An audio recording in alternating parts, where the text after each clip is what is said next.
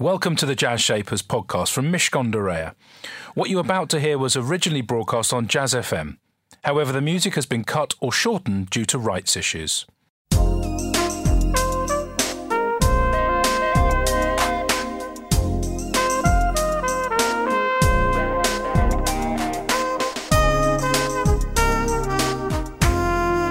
This is Jazz Shapers with Elliot Moss on Jazz FM.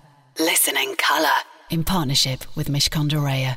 It's business, but it's personal. Good morning, this is Jazz Shapers. I'm Elliot Moss. Jazz Shapers is where the shapers of business meet the shapers of jazz, soul, and blues. My guest today, I'm extremely proud and privileged to say, is Tony Wheeler, none other than the co founder of Lonely Planet. Not just the travel guides, but the Bibles for backpackers and upscale travellers alike, and me too. Personally, I can vouch for that many times over many years. Growing up in Bournemouth, Pakistan, the Bahamas, and the US, Tony Wheeler met his future wife Maureen apparently on a bench in Regent's Park. In 1972, they honeymooned, jumping in a mini traveller, planning to travel east as far as that £65 car could carry them. That dirt cheap car carried us all the way to Afghanistan, Tony says. They continued to Australia and, while living in Sydney, found people asking about their adventure and for travel tips. They founded Lonely Planet Publications in 1973 in order to publish Across Asia on the Cheap, the story of their journey. Then, bags packed, they were off again, their real breakthrough coming with the India guidebook in 1981. As Tony says, it was three times as big, three times the price, and sold three times as many copies as previous titles. We were really betting the whole shop on it. They grew Lonely Planet over the next 30 years into an empire, the world's largest independent guidebook publisher, before finally selling it to BBC Worldwide and supporting Lonely Planet's shift into a multi platform brand. We'll talk to Tony in a few minutes about all of this, about where the name Lonely Planet comes from, about Planet Wheeler, the foundation Maureen and he set up to support projects alleviating poverty, and lots more. We've also got brilliant music from, amongst others, Art Blakey and the Jazz Messengers, Antonio Adolfo, and Etta James. That is today's Jazz Shapers. Here's Snarky Puppy with Amour T'es Là with Magda Giannikou.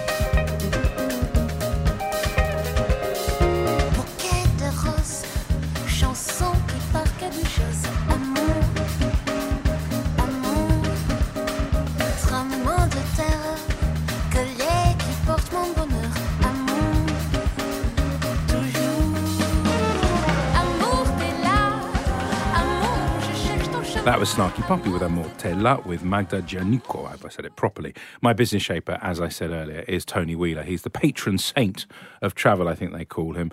Um, and he has been the man behind, along with his wife, um, The Lonely Planet. Hello. It's fantastic to have you here in person, real. Good morning. I know that um, I will be in the queue of thousands of people that meet you of a certain age that go, You're Tony Wheeler. You're the guy who helped me get around and then insert country. What does that feel like all these years later? Because this is something that obviously is kind of goes back. Where are we now? Fifty years or so. Yeah. Well, generally it's very nice because I I've got a very low key fame that you know I, am not going to get recognised in the streets, and and lots of people have no idea who I am at all. But equally, lots of people, if you explain who I am, they say, "Oh yeah," and as you say, you know they've travelled with the Lonely Planet guidebooks. They know what the story is, and it, you know, it, it happened to me just a, a week or so ago in Armenia. Um, I'd walking up to this thing in um, Tatev. There's a cable car that goes up the hill. And uh, there was a woman sitting there going going through this Lonely Planet guide so assiduously. She had little markers on every page of what she was doing. And usually I, I wouldn't sort of introduce myself. I, I do that very, very rarely, but I thought this time I would. And she was from Jordan. So we got a woman from Jordan. She's traveling in Armenia, and she'd been everywhere. You know, you couldn't name a place she hadn't been to. And, you know, it was was really happy that I'd um, introduced my, I autographed the book, all this sort of stuff. But that's that's really nice. That's a that's a nice low key sort of fame. Many people have passions and hobbies, and obviously, I mean, I'm going to talk lots about travel and what travel does for the soul, uh, uh, as well as many other things. How did it come about that you saw the opportunity to convert what was a passion and a love into a business? You know, it, it was luck more than anything else. That, that we'd travelled, we'd done the the hippie trail, the Asia overland trip. We'd and it, and it was fantastic. I still look back. That was the the great experience of my life, as as a lot of trips are. When they're big trips and you're young, they have a really great impact on you, and that was definitely like that. But we had trouble finding the information there. You know, there, it wasn't available the way it is today. After Lonely Planet came along, there were all sorts of guidebooks, and if you were going anywhere, you could find a guidebook about it. Now you pick up your phone or your tablet or your laptop, and you go online and you you find all the information you want instantly. But in those days, it wasn't available, and we just thought, well, we could put this down on paper and make something out of it. And in terms, what it always struck me was obviously uh, for anyone that knows Lonely Planet, and again, you're one of those businesses that most people, the names most people have heard of and needs little introduction.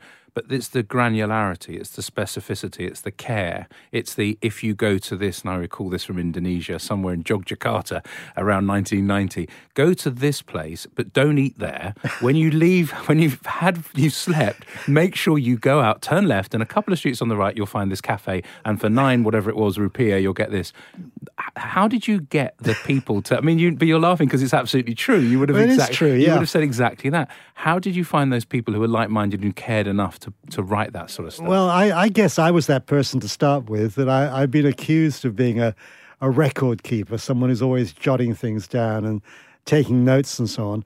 And then the people who came along and wrote Lonely Planet books, they'd sort of fallen in love with the books and they wanted to do the same thing.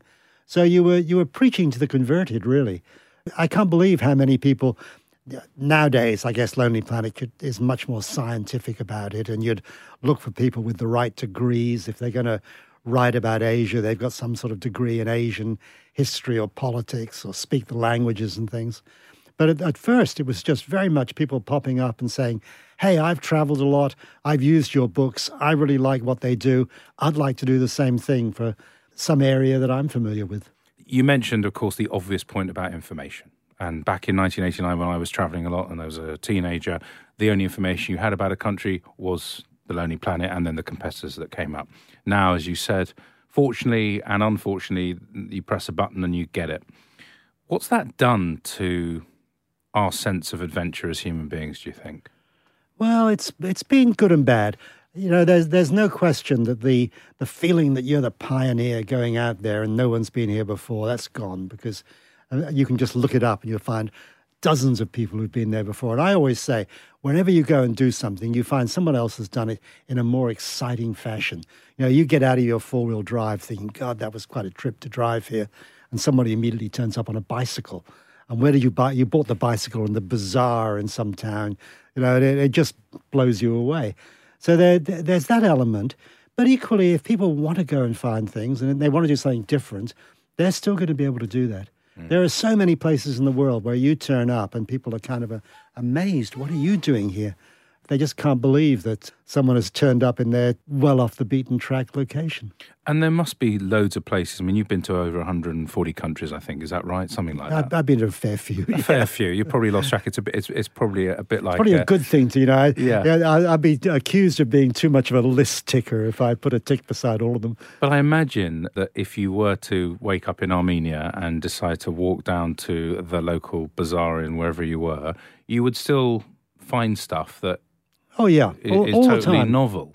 You know, I, I don't go anywhere where I'm not uh, astonished and delighted, and I think a lot of that is the fact that you, you know, we, we go to see the the Sydney Opera House or the Taj Mahal or the canals in Venice, and you've seen a thousand pictures of them. They've been in every James Bond movie. You know, you're you're really familiar with them. And then sometimes you go to places, and really that was me in Armenia a week ago. That I, I knew about Armenia. I've read about it. Uh, we know about the Armenian genocide and you know the bad relations with Turkey, all these things. Um, but you sort of you forget that Christianity started where Israel and Palestine are today, but it didn't move west into Europe first of all. It moved east. It moved into Syria, Lebanon, what the countries that are Syria and Lebanon today, and Armenia. Mm. And you go around Armenia, and there's these amazing churches dating back to the sixth century, and they're all, you know, it's situated in some gorge with a mountain behind them. They're spectacular. Are, I, are, you the guy that would have would read about the history and the politics and the economics and society before you go to a place, when you're in the place, or when you come home? All three. I'm, I'm not, you know, I'm really not really good at knowing everything about a place before I go there. I sometimes I am, but very often I sort of go, and it's, you know, I'm learning it as I go along. I, I do know something about any place I go to. But always afterwards, you think, well, I must learn some more about that. I must read this book or that book. And so you do it. It's a constant education. And in terms of um, the effect that travel has on the world. Because again, way back in the 90s, I was in these Gili Islands, Gili Air, Gili Trawangan, again, probably with the Lonely Planet tucked under my right arm. And they were unspoilt. I've now heard people 20 years later, of course, I'd forgotten. They go, oh, well, there's, there's hotels there, there's this. I'm like, what? There was nothing there. Yeah. Obviously, I mean, what's your perspective on that piece? Oh, look, well? it's it, it is no way it is not a problem, and we we talk now about flight shame. It's a Swedish word, flygskam or something, um, and you know, and we're we're ashamed of going places, and we're uh, and it's a it's quite correct because we are loving the world to pieces in some ways. You know, we we just want to go and see these things. You want to go there, and sometimes with genuine interest, and sometimes just I want to get away for the weekend, that sort of thing. So there, there is a problem that I, we've got. We live on a fragile planet, and it's the only one we're going to get. It is a lonely planet in that effect. There aren't any more we can we can move to. So yeah, that there is that problem, and you do go to places, and you're astonished how much they're changed. I think the Gili Islands off Lombok would be a, a very good example. That you know, I, I've been there once when it just started to open up, and I've I've never been back, and I think I'd be kind of scared if I did. But I, I am going to another island in, in Indonesia in a couple of months' time, which I've been meaning to get to, Sumba. I've been meaning to get to for ages. And really, when I didn't get there, if I had got there at the time, I'd have been the only foreigner on the island, sort of thing. And I know it's not that way anymore. You can fly there directly from Denpasar in Bali, and there's lots of hotels you can stay in, and you can find them online. And you know, that's another place that's changed. But equally, I go to lots of places, and I think of the Croatian coast, which I've traveled down a couple of times in recent years. And the, the little towns are wonderful, and you get on the ferry that goes from one island to the next, and it's a great experience. And so it's still good. Stay with me to find out why The Lonely Planet is indeed called The Lonely Planet and why it was Tony not quite hearing the lyrics of a song. That's coming up after your little words of advice and big words of advice, I hope, from our program partners at Mishcon for your burgeoning business. Hi, my name's Nadeem Mir, and I'm a partner at Mishcon in the private equity team.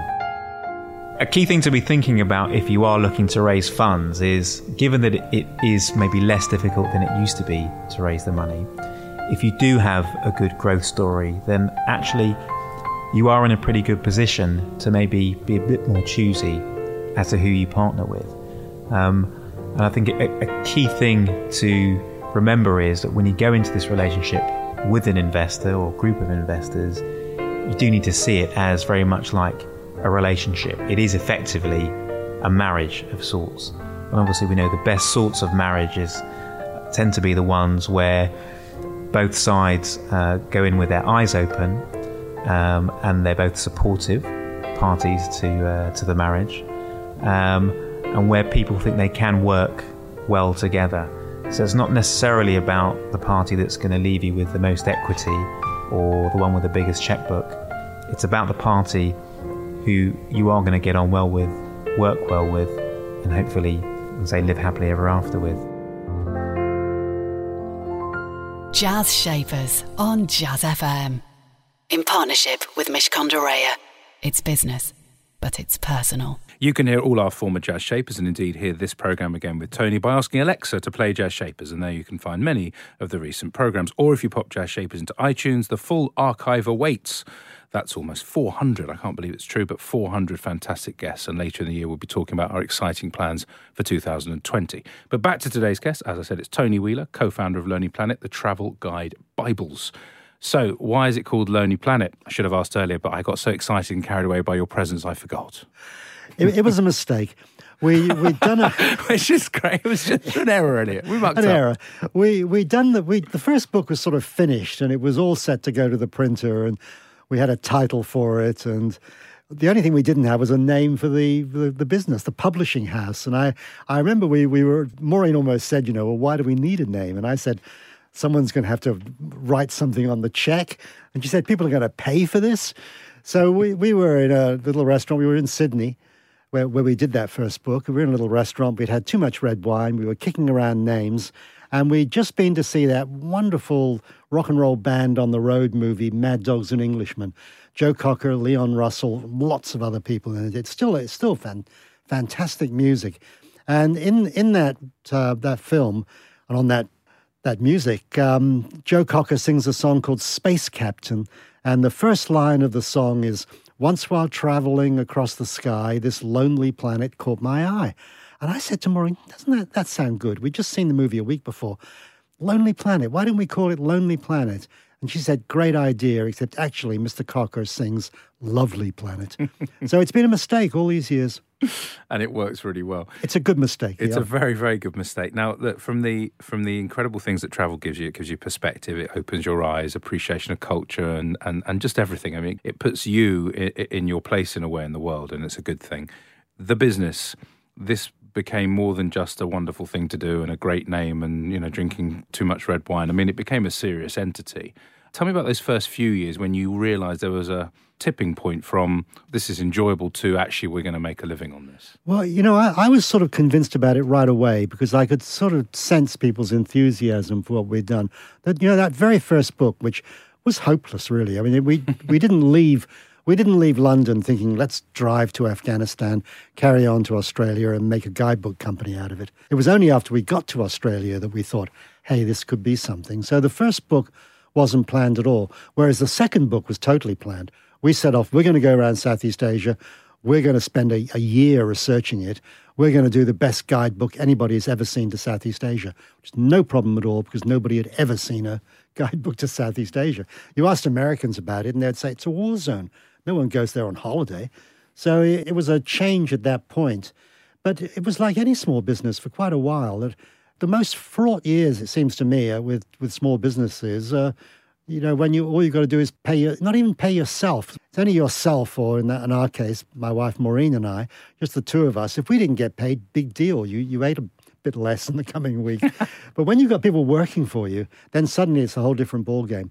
And when when you've got hundred people working for you, it's probably no problem because you know the bank's going to somehow get the money. But when there's only two or three, mm. then you, you really do get some sleepless nights. And when did the sleepless nights become a bit calmer? And when was the scale?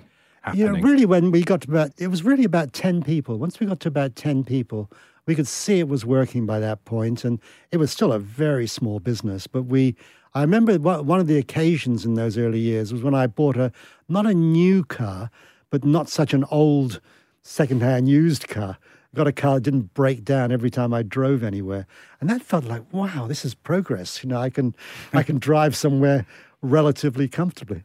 Uh, in terms of that, I mean, obviously, what happens when you grow a business is you become more successful. You can buy the slightly less bad car, and then the slightly less bad car turns into quite a nice car, and so on and so forth.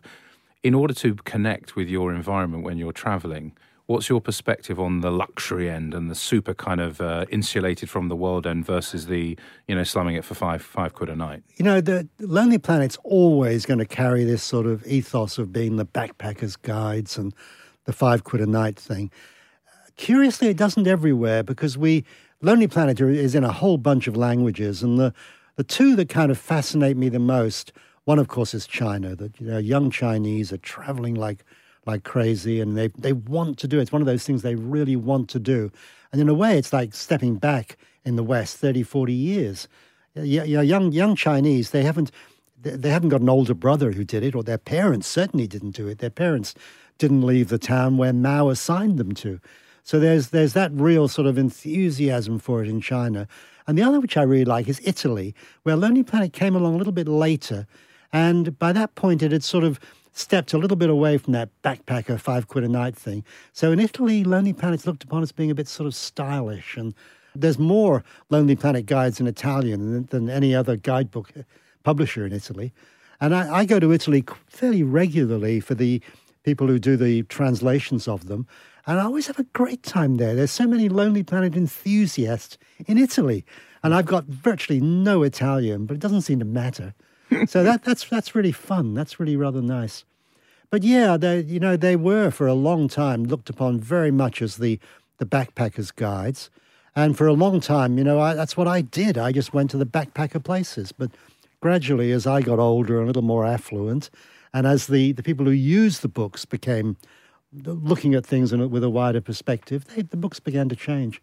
But I keep telling people there's you, you go to places where you can have all the money in the world. Best hotel in town is five quid a night. And you're going to be staying in that, and it's not going to have air conditioning, and it's not going to have your own bathroom. But if you want to go there, that's what's available. So you sell the 75% of your business to BBC Worldwide in 2007, now 12 years ago. It's a serious, yeah, no, exactly, absolutely. It's a surprise and it's gone fast. What did that feel like? Was it a sense of loss? Was it a sense of exuberance? Both? Yeah, yeah. Again, it was both. That it, it, businesses are like kids. You know, they they grow up and they have to they have to leave home and make their own life. But nevertheless, with kids, you you will forevermore keep worrying about them. And phone call comes and you know they're on the phone and you, your first thought is, oh, what's gone wrong? And usually it isn't most of the time, 99.99% of the time, it's nothing gone wrong at all. But nevertheless, they just want money. They just want money. as long as they, that, you know what, not, we're happy with that. We don't mind if they want a few quid. That's all right. It's the pro- the yeah, problems can, of can manage stressful. That, can, yeah, manage, that. manage that. Yeah. So there, there's that, and the business is the same way. You know, if I went out and I and it does happen, I pick up a Lonely Planet guide and I'm not happy with it, and I'm thinking, oh, why did they do it that way? So that you will be involved with it, even though it's not your baby anymore Mm. forevermore. So there there was that sort of sense of loss. On the other hand, it was it was time to go because we it wasn't going to be this sort of family dynasty that we my kids are doing their own thing. They didn't want to become guidebook publishers like us. And the, the, the the whole sort of ethos of the business was changing, and I loved it when it, I loved the books. I loved putting them together. I loved the research of them. I loved recruiting the team who'd go out and do them. I loved the travel. And then it was getting into a more digital era. And I, am on the internet as much as anybody else, but it's not my first love. Mm. And I think with any business, it's got to be your first love. It's got to be something that you are really passionate about. And if you're not really passionate about it, you're you're not there. And, and, did you feel, apart from the fact that your kids weren't going to take over and so on, did you feel that passion waning because it wasn't paper anymore and it was digital and that was a different game? Well, yeah, well, it wasn't. My passion was still there, but I could see the business was changing, mm. and I wasn't going to be at the core of where the business was going to be. Was that um, a tough thing to realise? Was that quite straightforward? No, you? you? know, really, it was quite straightforward. I think you know we uh, we had a wonderful time with Lonely Planet, and I a lot of other people did as well. I, I regularly run into people who work for us, and a lot of them I know really well. But others, you know, I've been they say I worked for you for five years, and they don't remember you, but I was in the U.S. office or I was somewhere else, sort of thing. Or, or even though we were in the same office, but paths didn't cross. But other people, you know, I know who were there, and I said that those ten years I was with LP, they were the best ten years of my working life. You know, I still look upon that as being a highlight of the things I did, and that's great. If you know, it was a highlight of my life as well. I can't argue with that. And, and yet, you managed to calmly know when it was right to step away. Yeah. What's your advice to other founders who've brought their baby up, brought it into the world, nurtured it, and they just won't let go. Yeah, well, I, I think, you know, when people tell you it's time to let go, that might be one thing. and we do everything. I think everything in business, you do it too late. You should, you should have done it a year earlier or whatever. Uh, and we did that all the time with people. We, you know, we got away without having an accountant around the place for far too long. Know, we should have had an accountant there a year earlier or maybe five years earlier. And the same with I'm sure Lenny Planet had been sued at some point. But the legal thing, apart from the regular business things, never became a serious problem.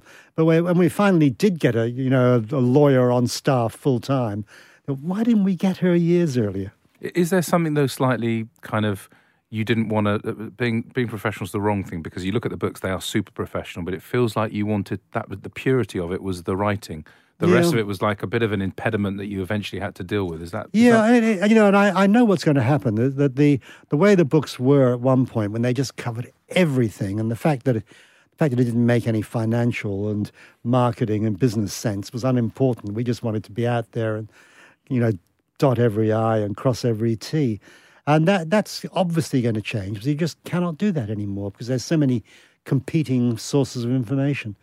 So the the books and are not going to be the way that I really loved them in their in their prime. I've, I've often suggested to them, you know, you could put some of the old books back into not into print, but make them available on online in some way that they're they're really quite expensive. That you know, someone who really wants to know about what that country in Africa was like 30 years ago when you could travel around, but you can't do that anymore, could go back to that old book and look at it and you probably go there and find the same guest houses are open despite the civil war and everything else. Lonely Planet Revisited with a premium of 200%. You'd make Yeah, a I ton of would de- money. I'd buy that. You got me, one, one extra person. I'd pay for it as well. We're in the queue. Final chat coming up with Tony. Plus, we'll be playing a track from Etta James. Stay with me. That's all coming up in just a moment here on Jazz FM. Jazz Shapers on Jazz FM. In partnership with Mishcon de It's business, but it's personal.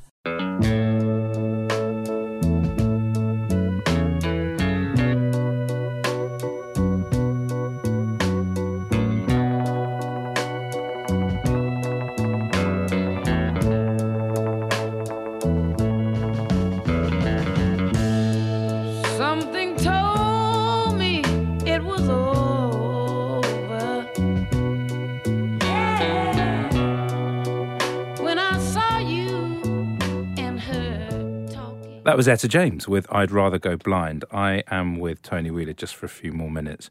So now you're still involved a little bit, I read. You kind of get, you know, you obviously got an opinion, and as you said, it's like you'd love more where there was where there was hundred lines on a on a on a part of the world. There's now two lines, and that doesn't work as well for you, and and all that. What else are you doing at the moment, Tony? Well, I, do a lot of travel because I because I enjoy travel, and you know, there's always somewhere new I haven't been. I'm on the board. I'm having a meeting next week of a thing called Global Heritage Fund, which is a, a California-based archaeology organization, and their take on it is you've got to involve a, a local community in the archaeological site, and that essentially means tourism. So I'm their sort of tourism expert, perhaps, and I find that really interesting. I get to go to lots of places that have interesting archaeological sites and very often meet the archaeologist who dug it up and that's that's fantastic but we've also got a lonely planet had a foundation it was called um, called the lonely planet foundation and it was basically putting money back into the countries that lonely planet did books about you know it's, it's fine doing a book on italy or France or the UK or USA. There's they're rich countries, but a lot of Lonely Planet's story was in places that aren't rich countries. So we set up this foundation that put a percentage of Lonely Planet's annual profits back into the countries we did books about. Well, when we sold Lonely Planet, we couldn't say, "Oh, by the way, you've also bought this charity." So we pulled the Lonely Planet Foundation out of Lonely Planet, renamed it the Planet Wheeler Foundation, put quite a lot of the money that we got from selling the business into it, and now it runs 60 or 70 projects around the developing world, education and health mainly. You don't strike me as someone who's very interested in the money. No, you know, I've got all the money I ever need, and I, I don't need the next, you know, the fastest car or the private jet or something. I'm, it's bad enough flying there anyway, let alone doing it in a private jet. So yeah, I mean, the money I've, I'm, I'm very comfortable. I don't, I never worry about paying my credit card bill at the end of the month, but nor, do- nor do I try and max it out. I'm not a fashion junkie or anything like that. And travel, right? Is there a country you haven't been to that you'd really want to go to? There's a stack of them. Come on, and- give me the number. It's a bit Well, like yeah, the- books next to your bed, isn't it? But yeah, what's the first yeah. The, the one that I always list, uh, and I've said it far too many times, is Yemen. Because I, I've been to every country in that region, all the countries, you know, in the Persian or Arabian Gulf, and you know, I've, I've been all around there. But for some reason, I'd never got to the Yemen, and in a way, it's one of the countries there that's fascinated me the most. There's mud skyscrapers, and of course, the place has been, it's either been a war zone or teetering on the edge of being a war zone, or it's been peaceful for a year. And I've just never taken the opportunity to get there when it was peaceful. And now, of course, it's a war zone. We can feel guilty about that as well. There's a lot to feel guilty about in general uh, on, on these international matters. Um, it's been really a genuine pleasure talking to you. It's taken me back to so many trips, which is lovely. And I'm sure people listening and they heard you talking about these different countries, it's apparent that the passion for travel is is so important to you. It's so central to your life, and it's amazing you made a business out of it. That's the bit everyone's jealous about, by the way. I'm sitting here going, that would have been good. Just before I let you go, and I know you're off next week to Australia, so I, I feel lucky that you're here in London. Just before I let you go, what's your song choice and why have you chosen it? It's a record by a band called Ram, and Ram are based in Haiti. In fact, they're based not just in Haiti, but in the Oloffson Hotel in Port-au-Prince. And the Oloffson Hotel was the hotel known as the Hotel Trianon in um, Graham Greene's The Comedians. And I've stayed there, and I'm swimming in the swimming pool, and I'm thinking, well, this is where the, the body of Dr. Philipot was found after he committed suicide by not only slashing his wrist, but cutting his throat as well. He didn't want Papa Doc to get him. Um, but the Oloffson t- today is this rundown, sort of ridiculous hotel every Thursday night. This band called Ram plays there, and it's voodoo jazz. And it is just, it goes on to all hours of the night, and it is just fantastic. And you can get Ram records without any trouble at all. And we chose a track called Negre Quartier Morin.